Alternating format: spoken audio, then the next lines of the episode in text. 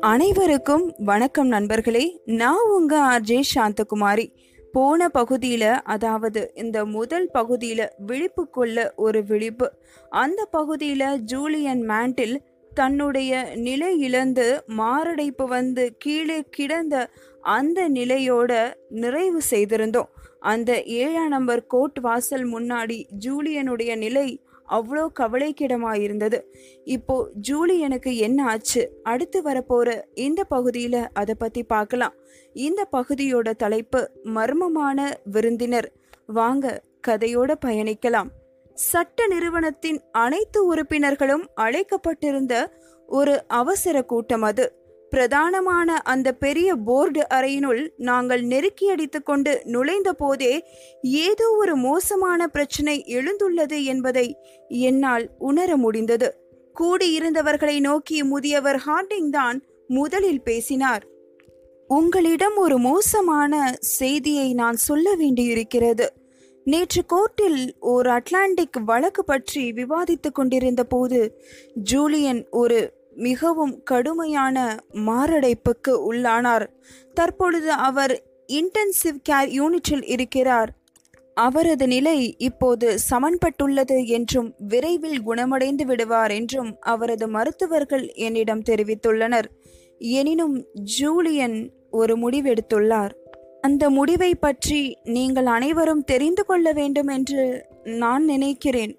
அவர் நமது குடும்பத்தை இந்நிறுவனத்தை விட்டு விலகுவதாகவும் சட்டப்பணியை கைவிடுவதாகவும் தீர்மானித்துள்ளார். அவர் மறுபடியும் இந்த நிறுவனத்திற்கு வரப்போவதில்லை என்றார். நான் இதை கேட்டு பெரும் அதிர்ச்சிக்குள்ளானேன். ஜூலியனுக்கு நிறைய பிரச்சனைகள் இருந்தன என்பதை நான் அறிவேன்.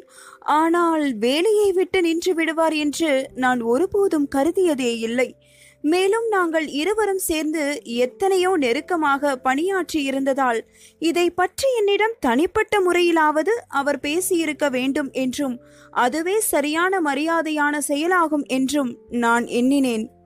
அவரை மருத்துவமனையில் சென்று பார்க்க கூட அவர் என்னை அனுமதிக்கவில்லை. ஒவ்வொரு முறை நான் மருத்துவமனைக்கு சென்ற போதும் அவர் தூங்கிக் கொண்டிருந்ததாகவும் தொந்தரவு செய்யக்கூடாது என்றும் என்னிடம் கூறுமாறு செவிலியர்கள் பணிக்கப்பட்டிருந்தனர். எனது தொலைபேசி அழைப்பை கூட அவர் ஏற்க மறுத்தார். ஒருவேளை அவர் மறக்க விரும்பிய அந்த வாழ்க்கையை நான் நினைவூட்டிவிட்டேனோ? யாருக்கு தெரியும்? ஆனால் உங்களிடம் நான் ஒன்று மட்டும் சொல்வேன். எனக்கு அது நிறைய வருத்தமூட்டியது. இதெல்லாம் நடந்து முடிந்து ஏறத்தாழ மூன்று ஆண்டுகள் ஆகின்றன கடைசியாக நான் கேள்விப்பட்டது ஜூலியன் இந்தியாவிற்கு ஏதோ ஒரு புனித பயணம் போல கிளம்பி சென்றுள்ளார் என்பதுதான். தனது வாழ்க்கை முறையை எளிமையாக்கிக் கொள்ள விரும்பியதாகவும் சில பதில்கள் தனக்கு தேவையாக இருந்ததாகவும் நிறுவனத்தின் பங்குதாரர் ஒருவரிடம் கூறியிருந்தார். அந்த பதில்களை அந்த புனிதமான ஆன்மா பூமியில் கண்டறியலாம் என்று தான் நம்புவதாகவும் அவர் கூறியிருந்தார். தனது மாளிகை விமானம் மற்றும் தனி சொத்தான தீவையும் அவர் விற்றுவிட்டார். தனது ஃபெராரியை கூட அவர் விற்றுவிட்டார். ஜூலியன் மேண்டில் ஒரு இந்திய யோகி உண்மையில் சட்டம் வெகு மர்மமான முறையில் வேலை செய்கிறது என்று நான் எண்ணமிட்டேன். அந்த மூன்று ஆண்டுகள் கடந்து சென்ற காலகட்டத்தில் கடுமையாக உழைத்து கொண்டிருந்த ஒரு இளம் வழக்கறிஞனாக இருந்ததிலிருந்து மாறி நான் ஒரு களைத்து போன நம்பிக்கை இழந்த சற்றே வயது கூடி போன ஒரு வழக்கறிஞனாக ஆகியிருந்தேன். எனது மனைவிக்கும் எனக்கும் இப்போது பிள்ளைகள் இருந்தனர். நாங்கள் ஒரு குடும்பமாகி இருந்தோம். காலம் செல்ல செல்ல நானும் வாழ்க்கைக்கான பொருள் பற்றிய எனது சுய தேடலை தொடங்கினேன். ஒருவேளை நான் குழந்தைகள் பெற்றிருந்ததால் அது உருவாகி இருக்கக்கூடும் உலகத்தையும் அதில் நான் ஆற்ற வேண்டிய பங்கை பற்றியும் எனது கண்ணோட்டத்தை அவர்கள் தலைகீழாக மாற்றிவிட்டனர். ஜான் உனது மரண படுக்கையில் இருக்கும்போது அலுவலகத்தில் மேலும் அதிக நேரம் செலவிட்டிருக்க வேண்டும் என்று நீ ஒருபோதும் நினைக்க மாட்டாய் என்று எனது தந்தை கூறினார். அவர் சொன்னது மிக மிக சரி. எனவே நான் வீட்டில் மேலும் கொஞ்ச நேரம் அதிகமாக செலவிட தொடங்கினேன். ஒரு நல்ல சிறப்பான ஆனால் சாதாரணமான ஒரு வாழ்க்கை முறைக்குள் நான் அழுந்தி போனேன். ரோட்டரி கிளப்பில் சேர்ந்தேன். சனிக்கிழமைகளில் எனது சக பங்குதாரர்களையும் வாடிக்கையாளர்களையும் மகிழ்ச்சியாக இருக்கச் செய்ய கோல்ஃப் விளையாடினேன். ஆனால் ஒன்றை மட்டும் உங்களிடம் நிச்சயம் சொல்லியே ஆக வேண்டும். எனது அமைதியான தருணங்களில் நான் அடிக்கடி ஜூலியனை பற்றி எண்ணமிட்டேன். நாங்கள் எதிர்பாராத விதமாக பிரிய நேர்ந்த பின்னர் கடந்து சென்றுள்ள ஆண்டுகளில் அவர் என்னவானாரோ என்று சிந்தித்தேன். ஒருவேளை அவர் இந்தியாவிலேயே தங்கி இருக்கலாம் இந்தியா ஒரு பலதரப்பட்ட கலாச்சாரங்களையும் வேறுபாடுகளையும் கொண்ட நாடு.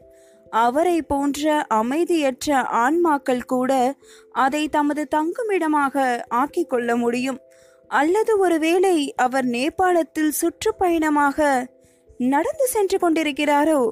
அல்லது கேமன்ஸின் அருகில் ஆழ்கடலில் மூழ்கி ஸ்கூபா டைவிங் செய்து கொண்டிருக்கிறாரோ?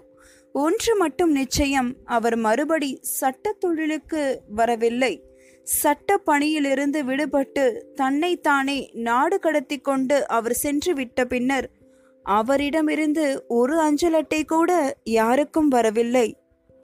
இரண்டு மாதங்களுக்கு முன் எனது வாசல் கதவு தட்டப்பட்டது. இது எனது கேள்விகளில் சிலவற்றுக்கான முதல் பதிலை தந்தது. ஒரு மிக கடுமையான வேலை பளுமிக்க நாளின் இறுதியில் எனது கடைசி கட்சிக்காரருடன் நான் அப்போதுதான் பேசி முடித்திருந்தேன். எனது புத்திசாலியான சட்ட உதவியாளரான ஜெனவிவ் எனது சிறிய நன்கு அலங்கரிக்கப்பட்டிருந்த அலுவலகத்திற்குள் தனது தலையை நீட்டினாள். ஜான் உங்களை பார்க்க யாரோ வந்திருக்கிறார். விஷயம் அவசரம் என்றும் உங்களுடன் பேசாமல் தான் திரும்பி போகப் போவதில்லை என்றும் அவர் சொல்கிறார் என்றாள். நான் வெளியே கிளம்பிக் கொண்டிருக்கிறேன் என்று நான் பொறுமையற்று பதிலளித்தேன். ஹாமில்டன் வழக்கின் குறிப்புகளை முடிப்பதற்கு முன் நான் ஏதாவது குறித்தாக வேண்டும். யாரையும் பார்ப்பதற்கு இப்போது எனக்கு நேரமில்லை. எல்லோரையும் போல சந்திப்பதற்கு ஒரு நாளை குறிக்கச் சொல். அவர் மேற்கொண்டு ஏதாவது உனக்கு சிரமம் கொடுத்தால் காவலாளிகளை கூப்பிடு. ஆனால் உங்களை பார்ப்பது உண்மையில் அவருக்கு மிக அவசியம் என்று அவர் கூறுகிறார். எனது மறுப்பை ஏற்றுக்கொள்ள மறுக்கிறார். ஒரு கணம் நானே காவலாளர்களை அழைக்கலாமா என்று சிந்தித்தேன்.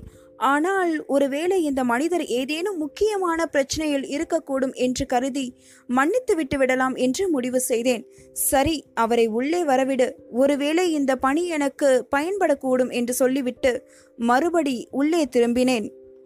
எனது அலுவலகத்தின் வாசல் கதவு மெல்ல திறந்தது. அது முழுவதுமாக திறந்து புன்னகை புரியும் ஒரு நபரை வெளிக்காட்டியது. அவருக்கு முப்பது முப்பத்தி ஐந்து வயது இருக்கலாம். உயரமாகவும் ஒல்லியாகவும் கட்டுமஸ்தான உடலுடன் இருந்த அவரிடமிருந்து மிக அதிகமான சக்தியும் உயிர் துடிப்பும் வெளிப்பட்டு கொண்டிருந்தது. மிகச் சிறப்பான குடும்பங்களிலிருந்து வந்த மிக சிறப்பான சிறுவர்களை என்னுடன் சட்டக் கல்லூரியில் படித்த சிறுவர்களை அவர் எனக்கு நினைவூட்டினார். அவர்கள் மிக சரியான வீடுகள் மிக சரியான கார்கள் மற்றும் முக அழகு தோல் அழகு இவற்றை கொண்டிருந்தனர். ஆனால் என்னை பார்க்க வந்தவர் வெறும் இளமை அளவுடன் மட்டும் தோன்றவில்லை. அதற்கும் கீழே அடி ஆழத்தில் அவரிடம் ஒரு அமைதி குடிகொண்டிருந்தது. இதனால் அவரிடம் ஒரு தெய்வீக தன்மை கொலுவிருந்தது போலவே தோன்றியது. அவரது கண்கள் ஆஹா என்ன சொல்ல? ஒரு சின்னஞ்சிறு இளைஞன் தனது முகத்தை முதன் முதலில் சவரம் செய்யும் போது அவனது மென்மையான தசையை சந்திக்கும் ஒரு புத்தம் புதிய சவர கத்தியைப் போல அந்த குத்தி தாக்கும் நீல விழிகள் என்னை மொத்தமாய் கிழித்து வெளியேறின. எனது வேலையை வெடி வைத்து தகர்க்க வந்துள்ள இன்னும் ஒரு சூடான வக்கீல் என்று நான் எனக்குள்ளே எண்ணமிட்டேன். கடவுளே ஏன் அவன் என்னையே அங்கே நின்று பார்த்து கொண்டிருக்கிறான்? சென்ற வாரம் நான் வென்ற பெரிய விவாகரத்து வழக்கில் நான் வாதாடியது இவனது மனைவியின் சார்பிலோ? அடடா அப்படி எதுவும் இருந்துவிடக்கூடாது ஒருவேளை காவலாளர்களை அழைக்கலாம் என்று நினைத்தது ஒன்றும் அவ்வளவு பெரிய முட்டாள்தனமான எண்ணமில்லையோ?